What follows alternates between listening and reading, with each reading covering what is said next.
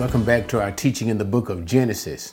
Now, the last time we were here in chapter 36, we were reading or dealing with the genealogy of Esau, and that is what the scriptures call the Toldot, which literally means, we translated, I'm sorry, account of or generations of. And it basically means trying to say what became of Esau. Okay? And what became of Esau was his five sons as well as his 10 or 11 grandsons. We saw Esau moving into the region of Mount Seir and dominating or conquering the Horite people, and Esau becoming a great tribe within itself, uh, and that is Edom. They became the Edomites. And we saw the prosperity of Esau even in his own day, as the scripture spoke of the different chieftains and the kings that came from out of Edom. And so what we saw in a in a distinction, a contrast is what we're going to see also too concerning Jacob, who is named Israel, and that will be the name being used as we continue on. But the contrast is that which Esau attained very quickly, that is the blessings, a material blessing. Let me say it that way material blessings, if you'll let me use that word in that way. But material prosperity, Jacob was yet to get these things. We're going to see Jacob still basically sojourning in the land as a shepherd. Okay? And so it ends, basically, it ends in chapter 37 and 1, which is where we will be continuing our discussion for today. The issue concerning Esau ends with the idea of the separation between the two brothers Esau inheriting Mount Seir and Jacob inheriting the land of Canaan, even according to the will of God. All right, with that all being said, so now let's go to chapter 37. And in chapter 37, we are going to begin to concentrate on Joseph, the son of Jacob. Now Jacob lived in the land where his father had sojourned in the land of Canaan. These are the records of the generations of Jacob. Joseph, when 17 years of age, was pasturing the flock with his brothers while he was still a youth, along with the sons of Bilhah and the sons of Zilpah, his father's wives, and Joseph brought a bad report about them to their father. Now Israel loved Joseph more than all his sons, because he was the son of his old age, and he made him a vari-colored tunic. His brothers saw that their father loved him more than all his brothers, and so they hated him and could not speak to him on friendly terms. Okay, now remember what we said concerning verse number one of 37. It actually belongs to the end of chapter 36. That is, it, it completes the discussion of what became of Esau, the Toldot of Esau, because notice in verse number two, it starts all over again. These are the records of the generation of Jacob. This is the Toldot of Jacob. So it's a different section in a sense. But nevertheless, so verse number one just simply lets us know that Jacob is now dwelling in the land of his father uh, uh, Isaac, which we know is in Hebron, Kiriath Arba, Hebron, okay, in the land of Canaan, Jacob's possession. Now, verse number two gets into the section, the Toldoth of Jacob. That is, once again, and it'll help you to understand it really good when you think of it in these terms. What became of Jacob? And what became of Jacob was Joseph. And here's where we see the transition. And now, even let me give you some preliminary um, comment on these things. Do you remember when I told you guys about the issue concerning Dinah, the daughter, and I made a lot of to do about Dinah going out into Shechem to visit, to socialize with the Shechemites. Remember that? As well as we saw the issues Okay, we know what happened to that. She was raped. Her brothers Simon and Levi wanted revenge and they killed all the men of Shechem. In doing so, Jacob uh, was angry with his two sons. They had God had to save them, tell them to leave. Shechem and go to Bethel and go there. But the point that I was trying to make with you guys, and I, I hammered that point quite a bit. Pay attention. Remember, because before Jacob went down into Bethel, what did he tell his household and those who were with him? To get rid of all of the foreign gods. So here's the problem that we see the continual threat to the Israelite people, the continual threat to dilute their ethnicity. That is, remember what uh, what the Shechemites wanted to do. They wanted to intermarry with the with the with Jacob and his descendants, with the Israelites. They want to intermarry with them. And also we saw what? The infusion of idolatry amongst the Israelites. So and we know also that God later on said, and we brought all of this out earlier, but I just want to remind you that do not marry, intermarry with the Canaanites, the people of the land.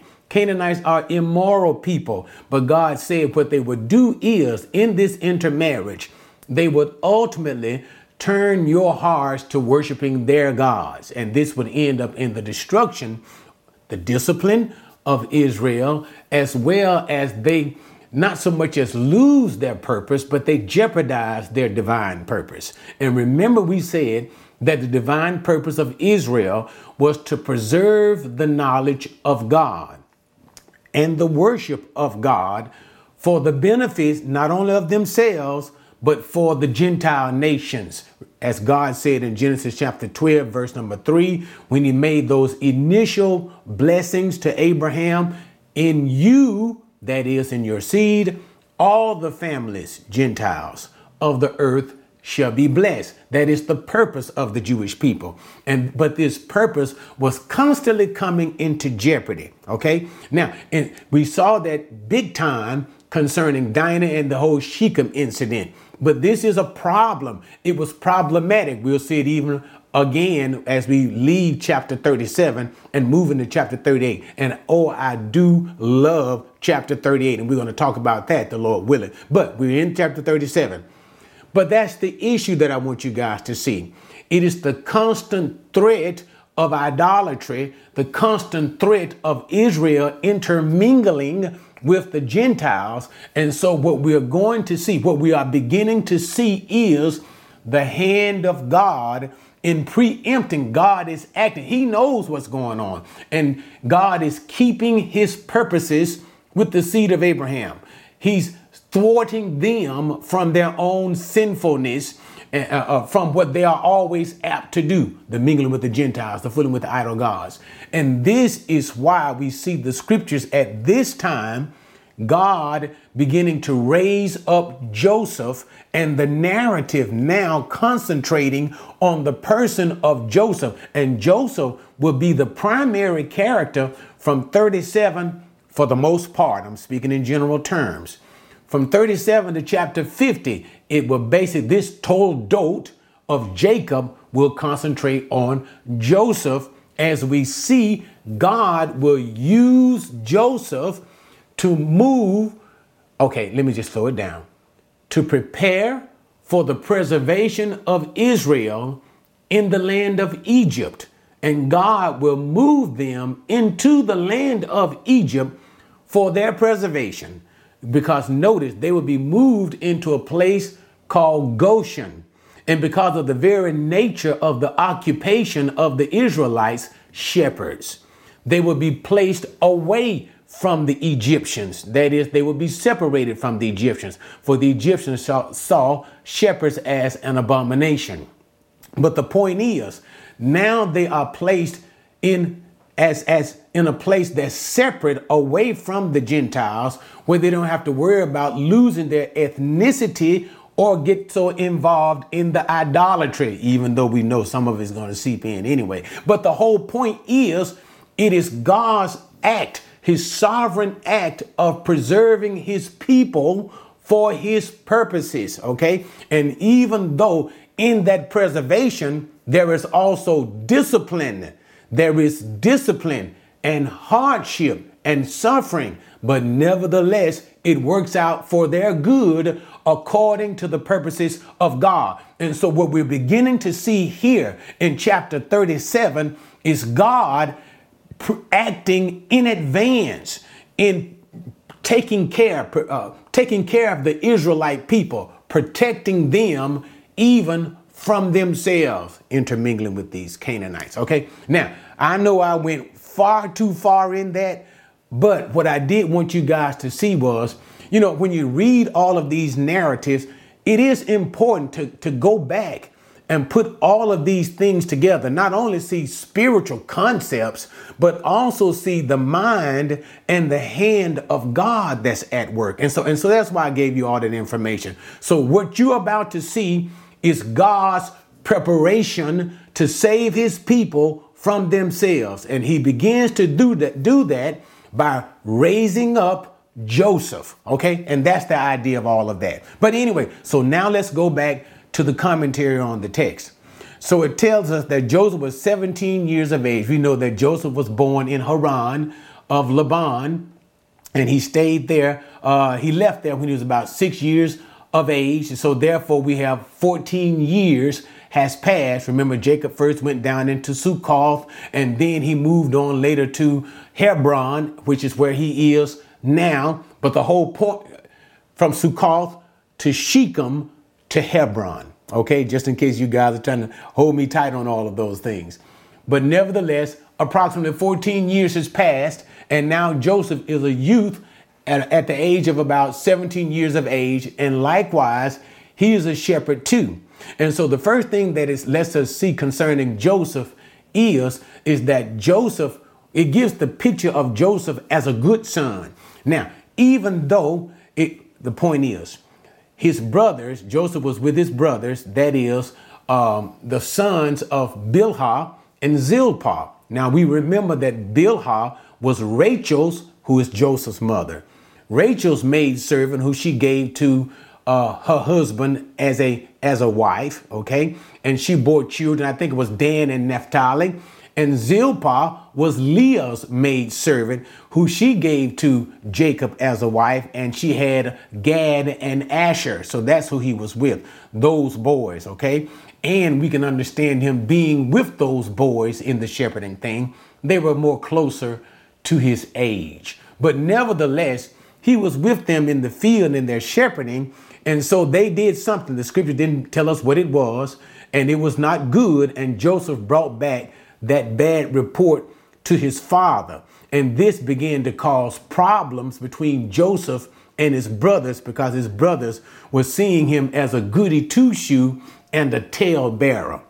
There is nothing wrong with what Joseph has done. If the boys did something wrong, Joseph did the right thing in telling their father. But nevertheless, that's the picture that we have of Joseph. And then it continues on to tell us about Jacob's, who is Israel, and we will refer to him as Israel, but I may refer to him as Jacob so that you'll know that I'm talking about the person and not the entire clan from time to time. But nevertheless, we find out that Jacob loved Joseph more than his other sons. This is not good at all because we understand that this was a problem that existed between Jacob and his brother Esau, in how Jacob's mother favored him and Jacob's father Isaac favored Esau. It's never good to have favorite children, but nevertheless, we do recall that Jacob's favorite wife, Rachel, Joseph was her firstborn son, and we can kind of see what was going on with Jacob in that manner. But Nevertheless, he made him what is called a coat of many colors or a coat of varied colors, called sometimes a tunic. And this was basically usually a long sleeve shirt, I'm sorry, long sleeve coat, and it was some sort of a long coat. What it was, was it made the one who wore this coat, it gave him a distinctive appearance. And so by this, by giving Joseph the coat of varied many colors, Jacob was saying that Joseph was his chosen son to lead the family. Joseph was the chosen son to lead the family, and that was Jacob's choice. And this would cause problems with the brothers because remember now, Joseph was actually Jacob's 11th son, but he was the first son from the principal, from his wife Rachel. Remember, Jacob had two principal wives, let's say two primary wives, Leah and Rachel. The other two, Bilhah and Zilpah, were the non principal wives, sometimes referred to as the concubines. So the principal wives, Leah and Rachel, Joseph was the eldest son of Rachel, his, the, his favorite principal wife. But the reason why we see him giving that is, let us go all the way back when we find that Reuben, Jacob's eldest son, slept with his concubine. And when Reuben slept with Jacob's concubine, this uh, uh, uh, removed him from the birthright. Jacob no longer considered Reuben stable or worthy of the birthright for the eldest son. So therefore, he gave the birthright to the elder son of Rachel. Okay, I've said too much on all of that. But nevertheless, Je- Joseph was favored of his father. Verse 5 Then Joseph had a dream, and when he told it to his brothers, they hated him even more. He said to them, Please listen to this dream which I have had. For behold, we were binding sheaves in the field, and lo, my sheaf rose up and also stood erect. And behold, your sheaves gathered around and bowed down to my sheaf. Then his brother said to him, Are you actually going to reign over us? Or are you really going to rule over us? So they hated him even more for his dreams and for his words.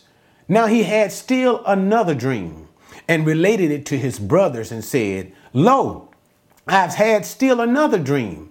And behold, the sun and the moon and 11 stars were bowing down to me. He related it to his father and to his brothers. And his father rebuked him and said to him, What is this dream that you have had? Shall I and your mother and your brothers actually come to bow ourselves down before you to the ground? His brothers were jealous of him, but his father kept the saying in mind. All right, so now we go even to an issue. Okay, first there is jealousy because his father has given him the coat of many colors that indicates that Jacob has made Joseph, given him the right of the firstborn. The leader, he has made Joseph the leader of the clan, the 11th born son. But nevertheless, to exacerbate the situation, Joseph has dreams. Now, one of the fundamental purposes of these dreams seems to indicate, remember, for these dreams, what is being implied is these dreams are given by God. And we see also the sovereign hand of God in working these things out. We'll talk about that as we get to it. But nevertheless, these dreams are given by God, and what they do is they verify Jacob's choosing of Joseph to be the leader of the family, the, the, right of the firstborn. So that's basically what it does. But another thing that the dreams do is they exacerbate the situation. If you think the brothers were envious because he was wearing that coat of many colors, they are really envious now. All of a sudden, when Joseph has these dreams of grandeur of which he is ruling over his brothers and even his entire family. So, in the first dream that Joseph has, he has an agricultural based dream by the which in the field, they were in the field and there were sheaves. Remember, imagine like wheat that's bound up and tied together. And Joseph's sheaf stood in the center, and all of his uh, 10, his 11 brothers stood around him. Their sheaves were symbolic of them, and their sheaves bowed down, were laid over, prostrate on the ground in obeisance. That is not reverential worship, but a sense of reverential respect, respect to one who is a ruler. And so their sheaves bowed down to Joseph's sheaves. And when Joseph told them that, and, and it seemed a little foolish for Joseph to do that. It seemed a little foolish because why? He already knew, of course, that they were jealous and envious of him. And remember, the scriptures already said they could not speak peaceably to him. They couldn't even speak nice to him. So he knew that. But nevertheless, he went and told them the dream of how they, he, Joseph, would one day rule over them. You know that's going to cause problems. But what I want you guys to see again is this the sovereign hand of God is in the background. Even though Joseph is saying and doing these things, he is not simply saying and doing these things of himself alone. God is involved. So because okay, let me say it. Let me let me I, let me just say it right now. It does not matter. Okay, God is sovereign. That means God is in absolute control of all things, and God can accomplish His purpose. He can accomplish His will. It does not matter whether men do it consciously, they are aware that God is fulfilling His will. You don't have to be aware of it. Or even whether or not men do this in a voluntary manner. It could be voluntary, involuntary. It doesn't matter. God will accomplish His will, and He accomplishes, accomplishes these things through men. Now, since I'm here, let me continue on to say, we're going to look at, and, and most of you guys are probably already familiar with how Joseph's brothers mistreats him. They're going to mistreat him very bad. They're going to they're going to contemplate on killing him, but ultimately decide to put him in a well and end up selling him into slavery. But we're going to find out once all of this is done and there's a meeting back with Joseph and his brothers in Egypt that's Genesis chapter 50. But we're, we're a little ahead of time, but I want to make you understand it. That Joseph will say, That which you did to me, you meant it. You, you meant it for evil, but God meant it for good. Now, that's the point that I'm trying to stress to you guys. God is sovereign. It doesn't matter what is in the hearts of people. God can still use what's in people's hearts to accomplish his purpose. It was God's purpose that his brothers, that I'm sorry, it was God's purpose that Joseph should be sent to Egypt. Remember all that stuff that I told you about the preservation of Israelite people. God will use Joseph to do such a thing, to preserve his people, to keep them from their intermingling with the Canaanites. All of this is God's purpose. It's God's purpose to send him to Egypt. So what did God do? God will use the evil sinful anger and jealousy within his brothers to accomplish his will, which goes again to the principle that I just stated. It doesn't matter whether you do it voluntarily, involuntarily, whether you are aware or whether you are unaware, or whether something is good or something is bad. That's when Paul says once again, Romans 8 and 28. And we know that all things work together for the good to those who are the called, those who love God, those who are the called of God. So we see all of this working for their good. We see the manifold sovereign work of God's hand. Okay, enough of that. But so he has the dream, irritates the brothers. The brothers are angry because they immediately understand what's going on in the dream. That Joseph is one day saying he will rule over his brothers. But if that wasn't good enough, he has another dream. And now, idea what's being implied. God gives him another dream. But this time, it's an astrological dream where there is the sun, the moon, and the 11 stars. And we see all of them bowing down once again to Joseph. And the idea of the sun, and, and this, Joseph not only told his brothers, but he also told his father because he understood something about that. And so uh, the sun being representative of Jacob, the father, the mother being the mother of Joseph. Now we know that this time Rachel is dead, so it probably refers to Rachel's handmaiden Bilhah, okay, who was probably taking care of Joseph, being a surrogate mother, so to speak, at this time to Joseph. And of course, the stars, the 11 stars, would simply be his brothers. Now, his father was a little offended at the dream and kind of scolded him a little bit and said, Shall your mother and I and your brothers bow down unto you? Because, of course, the father is what? The head of the family. And it would be somewhat obscene to think that Jacob, as well as his mother, we know Bilhah, would actually bow down to the son.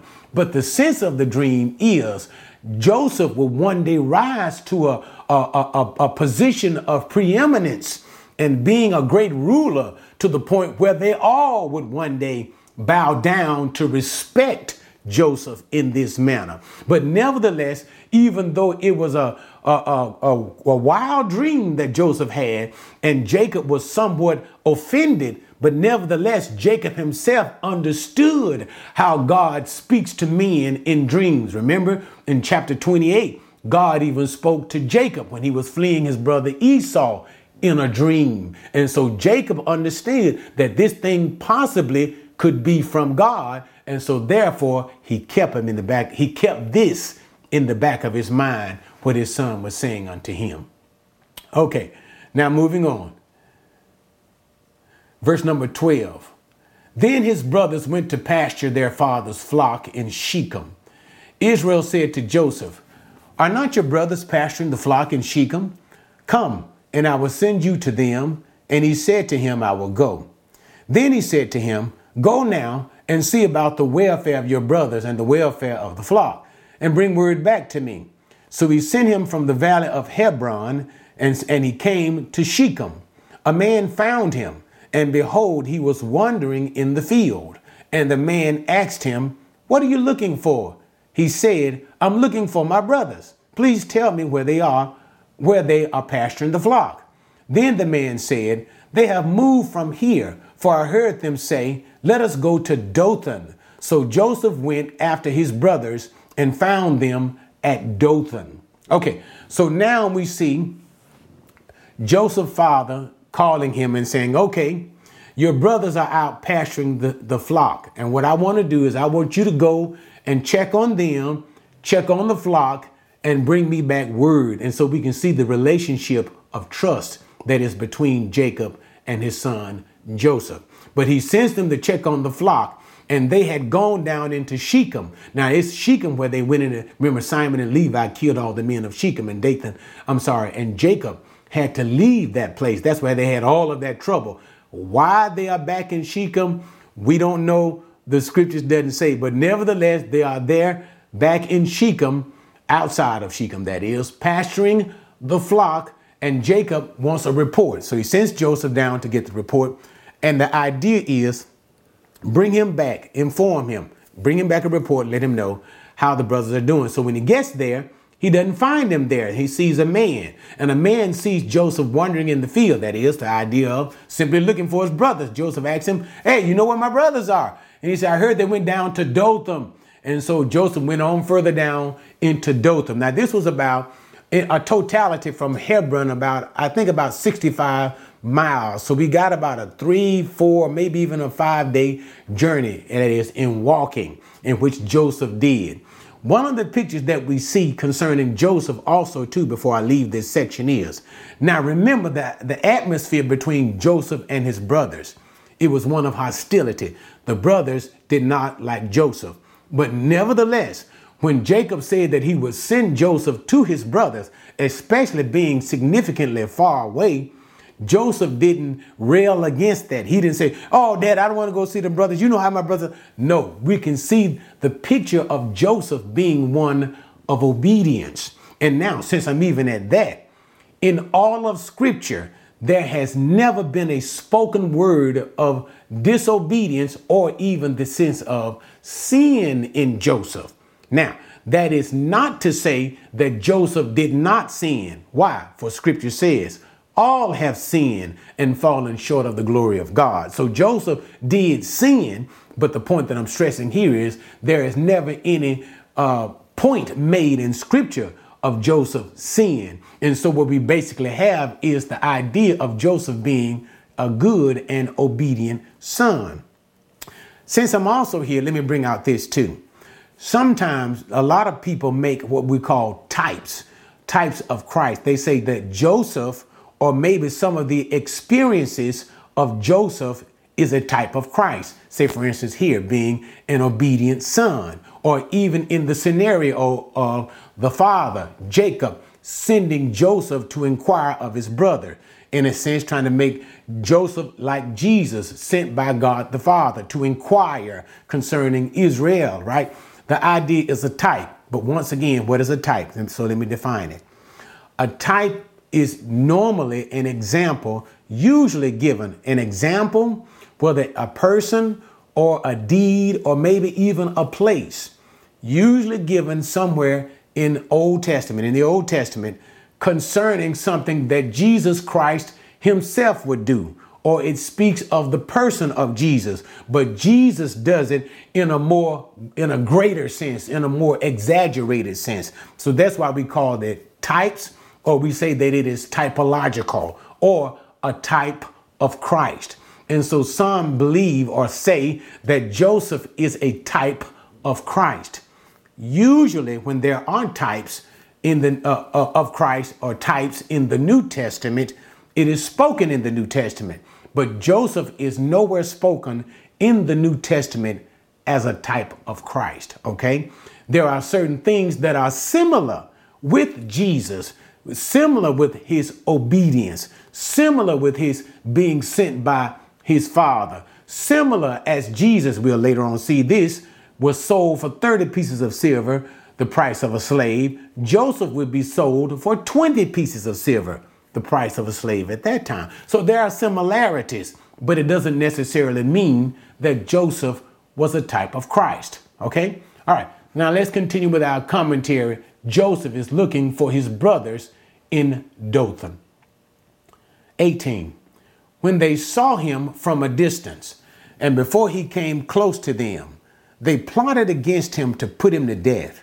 They said to one another, Here comes this dreamer. Now then, come and let us kill him and throw him into one of the pits, and we will say, A wild beast devoured him. Then let us see what will become of his dreams. But Reuben heard this and rescued him out of their hands and said, Let us not take his life. Reuben further said to them, Shed no blood. Throw him into this pit that is in the wilderness, but do not lay hands on him, that he might rescue him out of their hands to restore him to his father. So it came about when Joseph reached his brothers that they stripped Joseph of his tunic, the vari-colored tunic that was on him, and they took him and threw him into the pit. Now the pit was empty without any water in it. Then they sat down to eat a meal. And as they raised their eyes and looked, and behold, a caravan of Ishmaelites was coming from Gilead with their camels bearing aromatic gum and balm and myrrh on their way to bring them down to Egypt. Okay, let me stop there. Now, that's not the full context of everything, but it's lengthy. So let me just break it up and stop right there. So, jo- so Joseph finally arrives in Dothan, and the brothers see him afar off. And immediately the hostilities in their hearts begin to rise to, to the surface. And notice the nickname that they gave to Joseph. Look, here comes that dreamer. And that's referring to, of course, you know, the dream that Joseph had of ruling over them. And so they immediately devise a plan to kill him. So they're going to strip him of that coat and cover it with blood and and kill him. And then they are going to present it to the Father. But the whole point is, as they devise the plan to kill him, all of a sudden we see that this is disturbing to Reuben. Remember, Reuben is Jacob's eldest son.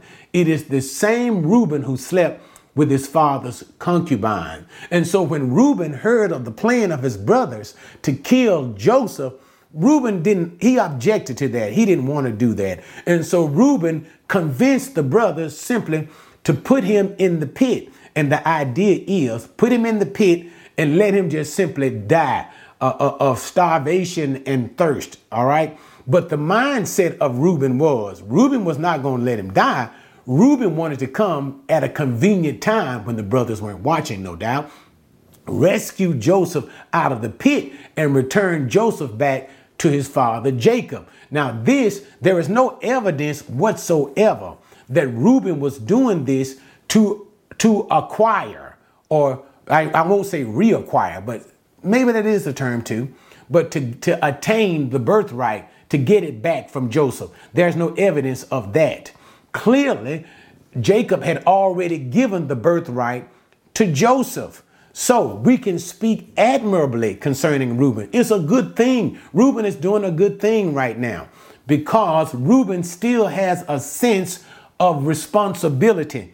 Even though he doesn't have the birthright anymore, he is still Jacob's eldest son and he feels a responsibility to his father as the eldest brother and even to Joseph at this time. So Reuben is simply trying to save his life. Okay. So notice so when they saw him, the brothers saw him, they grabbed hold to his coat. That is the coat, the, the vari-colored coat. And notice the scripture brings that out again. Because it is the very symbol of their father's favoritism to Joseph. It is the symbol that Joseph is the head of the family it is the very essence, it is the material essence of Joseph's dreams that one day he will rule over his brothers. And so his brothers are saying to themselves, saying amongst themselves, we're going to take him, we're going to strip him of this coat, and we're going to kill him. And now, once we kill him, now let's see what becomes of his dreams. In other words, let's see now will he rule over us like Father intends, like his dreams intends, like Joseph hopes. Let's see if any of that is going to come into fruition. But what they don't understand is this. And remember what I told you guys, riding in underneath all of these things is the sovereign hand of God. By the very nature of taking, the very act of taking Joseph at this time and everything that's going on, is ensuring, it is absolutely ensuring that what Joseph had dreamed will come to fruition. Because why? We're going to see, notice, as the story is developing with these Ishmaelites, it is showing you God is at work moving Joseph out of the land into the land of Egypt. And we all know the rest of the story, how they end up, all of the brothers end up coming to Egypt, actually doing just what Joseph said they would do in the dream, bowing down to Joseph, Joseph's father and mother, and his whole clan of Jacob coming into Egypt. But we're not going to go into all of that again and again. But by their, the brothers here, very actions, it is solidifying. You cannot resist the plan of God. But anyway, so they took him, they put him in this cistern, which is nothing more than a well, a well that has no water in it, and they and they dumped him there. Okay, as they began to observe these Ishmaelites coming from Gilead. All right, so now let's deal with that. Let's go to verse number 25. Joseph is in the well, the brothers are actually nearby. Then they sat down, verse 25, to eat a meal. And as they raised their eyes and looked, and behold, a caravan of Ishmaelites was coming from Gilead with their camels bearing aromatic gum and balm and myrrh on their way to bring them down to Egypt.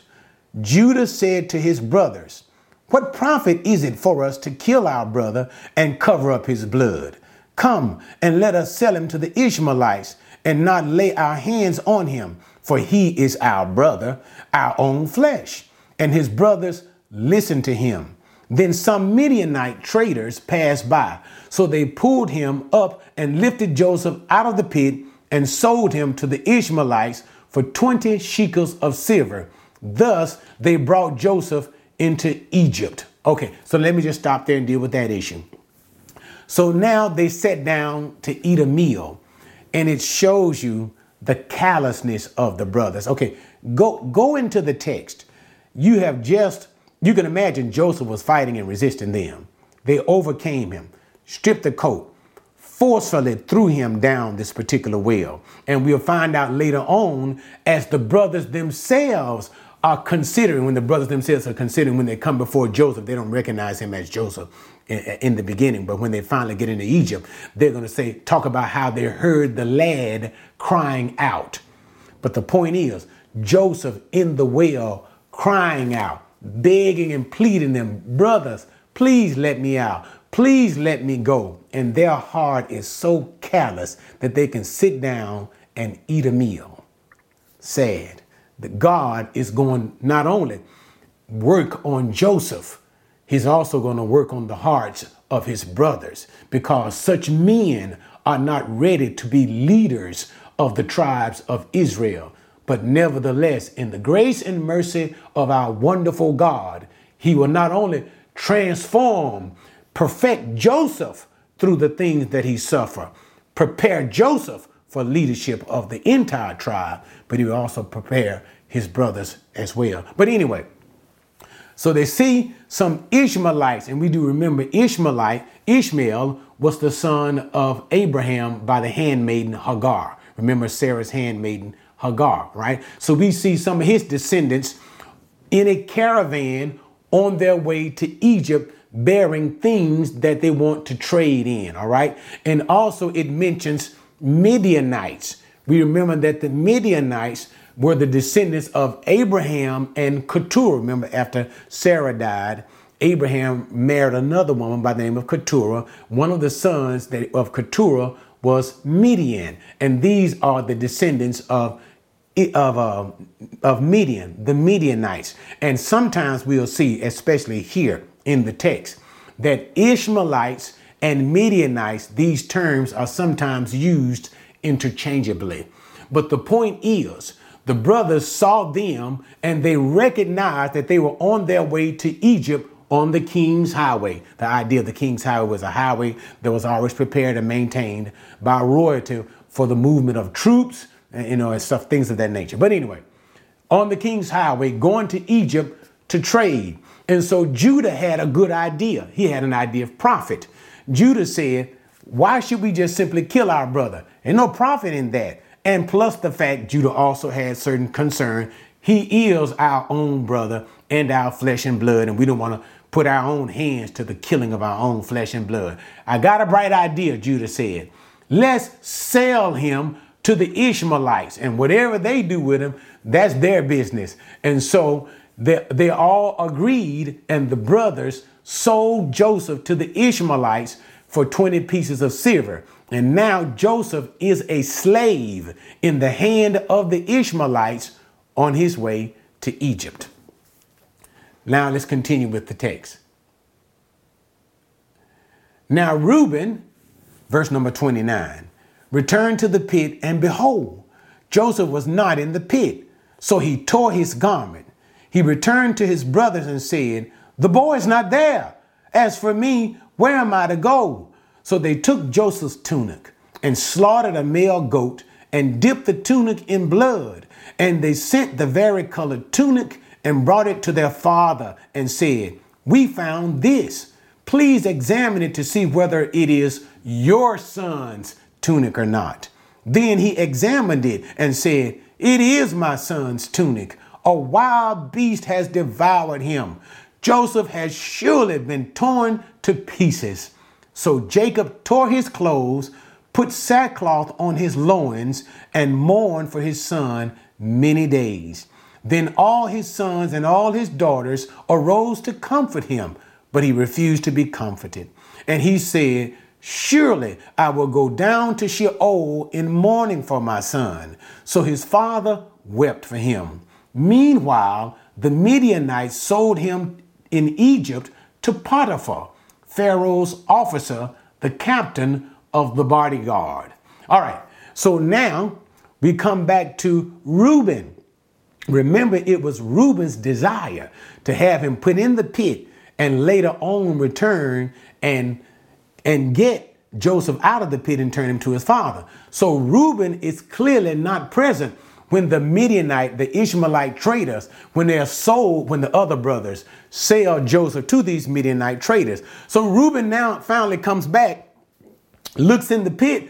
Joseph not in the pit, and Reuben said, "What in the world has happened to Joseph?" They let Joseph know that they sold. Let Reuben know that they sold him to these Midianite traders. Reuben is like, "Woe is me! What am I to do now?" So Reuben is truly heartbreaking because his heart was set on delivering Joseph back to the hands of his father. So, nevertheless, they have to continue on with the plan. So they take the coat of multicolors, no doubt. They kind of stripped it up to make it look like some animal, shredded Joseph up, and they took the blood of a goat and they poured it on the animal to make it look like it was Joseph's blood. Something that's interesting here, too, is the act of deceit. The act of deceit. You remember when Jacob deceived his father Isaac and how he used the goat skin to deceive his father? Notice here it's goat's blood that is now being used to deceive Jacob himself. It's almost kind of like what went around, almost like came around, so to speak. But nevertheless, so they take this thing to their father. And look at the callousness once again of the brothers. And so they present it to their father. They send it to the father. They send it to him. Is this your son's tunic? They didn't even say, Is this our brother's tunic? Notice how they distanced themselves from Joseph. Again, highlighting the hatred and the jealousy that they had towards Joseph. But nevertheless, Jacob looked at it. He was able to identify and he assumed, as the brothers had hoped that he would, an animal had probably a lion or something. They were uh, rampant in, in that part of the country in those days, too, especially. A lion or something, an animal had torn Joseph to pieces and had carried him off. And so Jacob began to mourn greatly for his son. And then it said he put on sackcloth on his loins. Sackcloth was nothing more than coarse garments. Coarse garments, you know, garments of some kind of animal hair that would be very coarse to the skin. And this was done as an indication of mourning. And that's all that means an indication of mourning. And so he mourned for Joseph many days, and the rest of the family joined with Jacob in his mourning, including the brothers who knew Joseph was not dead and what they had done. And they mourned with their father. How can you sit there with your father in all of this that you have done knowingly, in all of this pretense, deceit, and mourn for your brother with whom you first planned to kill, but ultimately you decided to sell him for money into slavery. But nevertheless, they mourn for him. And notice also, too, a passing point that I want to make. It said, and all of Jacob's daughters. And it uses daughters in the plural. This could be an indication, once again. Remember, the Bible talked about Dinah being the daughter of Jacob, Dinah, the daughter of Leah. This could be an indication that Dinah is not the only daughter of Leah, but it also could be an indication of the wives of the sons of Jacob, okay? And it could be referring to them as daughters as well. But nevertheless, so Jacob in mourning says, My soul will go down into Sheol because of my son Jacob, or to my son Jacob. Sheol is simply the place for departed spirits. And so Jacob was simply saying that in mourning, he will go to be with his son in death. He will mourn unto his death until he meets his son in the place of departed dead. Okay? And so finally, chapter 37 ends with Joseph being sold by the Midianites. Remember, I told you Ishmaelites, Midianites sometimes used interchangeably, but it is these traders to whom Joseph was sold to. They sold him to Potiphar, and Potiphar was the guard of the Pharaoh. And the idea, when it says he was Pharaoh's officer, captain of the bodyguard, he was the head head cutter. He was the captain of the beheaders, of the beheaders. Of, so he was basically over and probably nearest to the Pharaoh. Now, let me make some comments on that. This sets Joseph up to be close to the Pharaoh. And since even though I'm not here, let me give you guys a little understanding too. Coming to the household of Potiphar, Pharaoh's chief, let me say bodyguard, let me say it that way, okay, brings him near into the castle, into the palace of the Pharaoh. So when Joseph finally goes to jail, and I know I'm way ahead of time, but hopefully you guys are aware of the story of Potiphar's wife trying to get Joseph to have sex with her and Joseph refusing. And then she sets him up and Joseph ends up being put in prison for that. He ends up in the king's prison, Pharaoh's prison. Why? Because Potiphar is the Pharaoh's bodyguard. So he doesn't go into a common prison, he's in the king's prison. And this is how we can see Joseph in proximity to the Pharaoh so that once the Pharaoh's uh, cupbearer and, and his and his cook and his cook come and have their dreams and they relate Joseph directly to the Pharaoh. See, in other words, God's sovereign hand in bringing Joseph to power to fulfill the dream. You, you, you just can't miss it.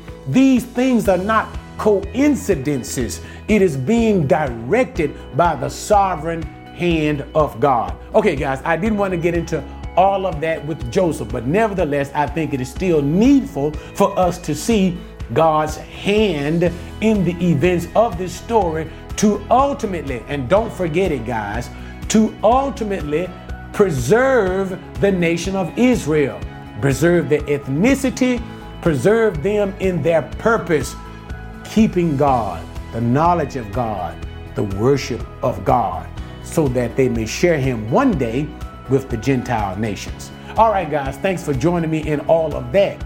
Join me next week as we get into chapter 38. Now, chapter 38 is sometimes considered to be a confusing or a dizzying chapter concerning Judah, but it is such a beautiful chapter, and you definitely want to join me on that teaching. All right, guys, see you next time.